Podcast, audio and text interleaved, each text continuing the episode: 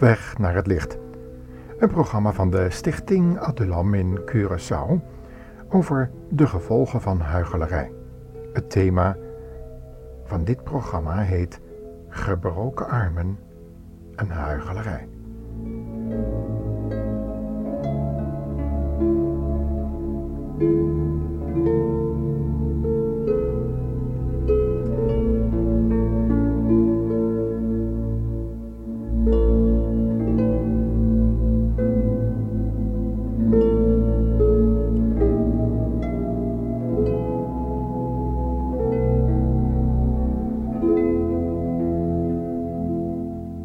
Ze hadden hun plannen volmaakt voor elkaar. Joe en Ben. Er zou niets fout kunnen gaan. Joe voelde zich trots op zichzelf toen hij de kerk binnenkwam. Hij groette expres verschillende mensen. Hij wilde hem met opzet laten merken dat hij in de avonddienst was. Dat zou zijn alibi zijn. Toen hij een plaats gevonden had, keek hij rond en zag in de verte Ben zitten, zijn partner in het avontuur van later op die avond. De dienst begon en Joe zong mee. Na het zingen en het gebed kwam de oude dominee naar voren en kondigde het onderwerp van zijn preek aan. De armen van de goddelozen. Hij las toen Psalm 37, vers 12 tot 22 voor. Daarna zei hij, laten we ons nu concentreren op vers 16 en 17 van deze psalm. En hij las ze nog eens voor. Beter is het weinige van de rechtvaardigen dan de rijkdom van veel goddelozen. Want de armen van de goddelozen worden verbroken maar de Heere schraagt de rechtvaardigen.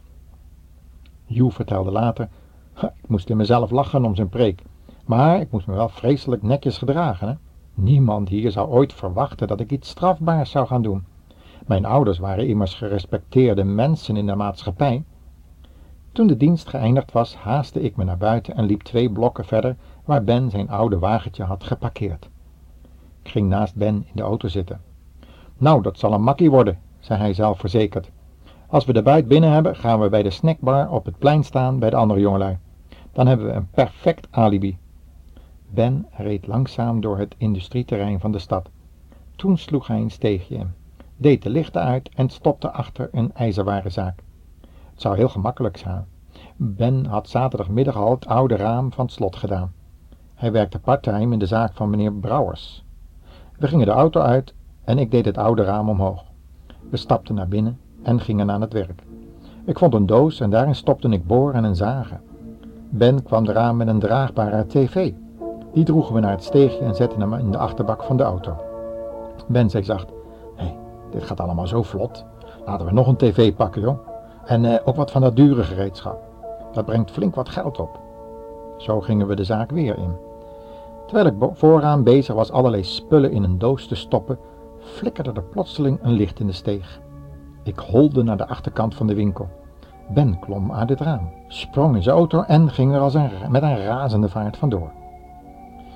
Ik zag de flikkerlichtjes van een politieauto die achter Ben aanjoeg. Mijn hart bonste, maar ik was veilig. Ze zaten achter Ben aan, en zelfs al werd hij gepakt, dan kon ik toch nog ontsnappen. Ik ging rugwaarts het raam uit. Toen bereikte ik nog daar de straat. Maar ineens herinnerde ik me dat ik die kleine tv had laten staan. Ah, die kon ik wel gebruiken. Ik ging weer even terug. En weer het raam uit. Op dat moment viel plotseling het oude raam naar beneden. Een koord dat het zware gewicht hield was afgeknapt. Allebei mijn armen werden gegrepen door het zware raam. Nu zat ik in de val. Een vreselijke pijn scheurde door elke arm. Ik besefte dat ze gebroken waren. Tevergeefs probeerde ik het raam omhoog te schuiven, want ik was krachteloos met beide armen gebroken boven de polsen. Een politiewagen kwam de steeg inrijden en stopte naast me. Ik voelde me diep vernederd toen er een agent aankwam en zag hoe ik aan het raam vastgepind was.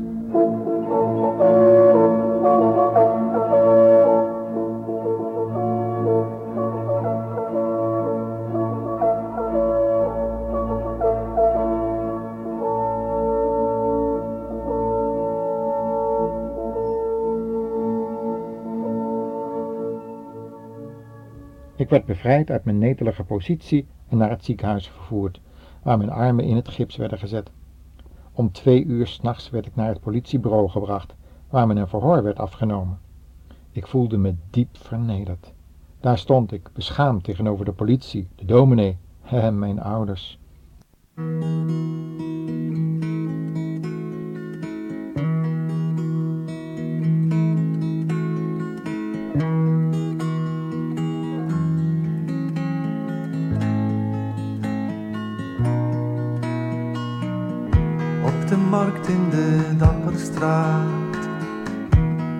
Zag ik hem staan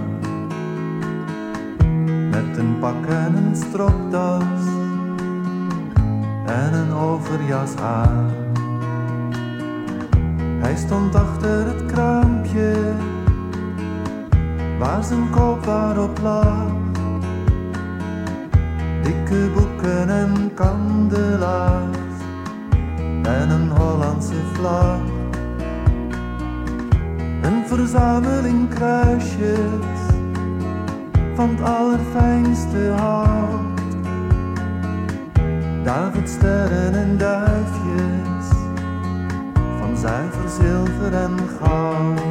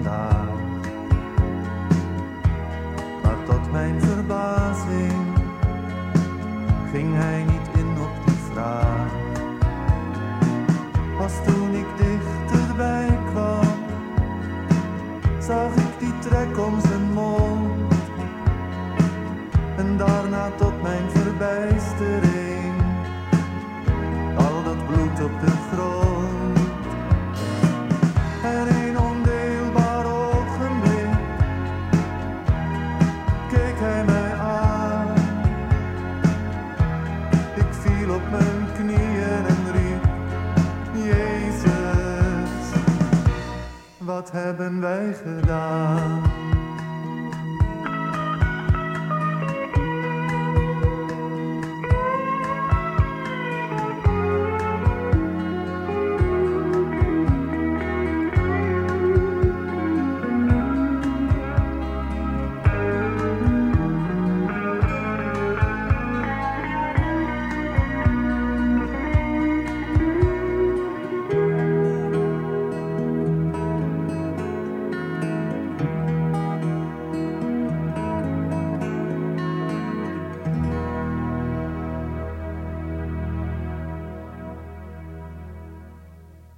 Ben zat al in arrest. Hoe zou het nu met mij verder gaan? Ik moest denken aan die preek van zondagavond over de armen van de goddelozen zullen verbroken worden. Dat is wel erg letterlijk gebeurd. Zo dacht ik. Drie dagen later kreeg ik een les in echte christelijke liefde. Meneer Brouwers, een christen, weigerde een aanklacht in te dienen, uit vriendschap voor mijn ouders. Een week later kwam de dominee op bezoek. Dominee, zei ik met tranen in mijn ogen, ik heb berouw. Ik wil de Heer Jezus aannemen als mijn heiland. Ik boog mijn hoofd en stamelde, Heer Jezus, ik weet dat ik een zondaar ben, die het oordeel van God verdient. Ik weet dat u de Zoon van God bent en dat u aan het kruis uw bloed hebt gestort om zondaren te behouden.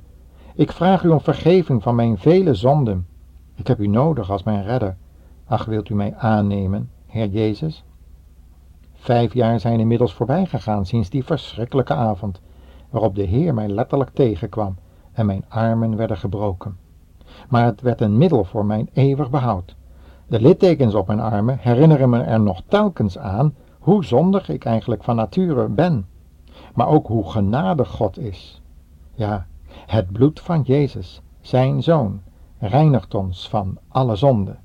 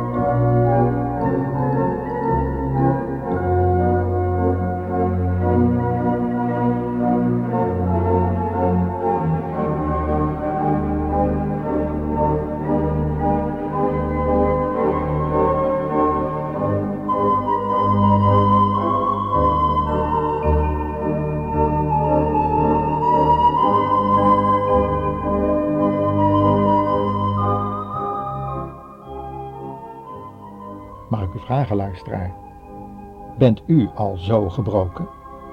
In Jezaja staat, en ook in Psalm 51, dat God zoekt naar gebrokenen van hart en verslagenen van geest. Want zulke harten kunnen God ontvangen. En Jezus Christus, de Heer. Als u zo u voelt, ga dan nu naar de Heer Jezus toe. En doe als deze jonge man. Neem hem aan als uw verlosser, maar beter nog, als Heer. En dan neemt Hij de leiding in uw leven over en de strijd tegen de zonde zal door de geest van God zelf aangevangen worden, met behulp van uw eigen geest. God zegen u, tot de volgende keer, zo God wil.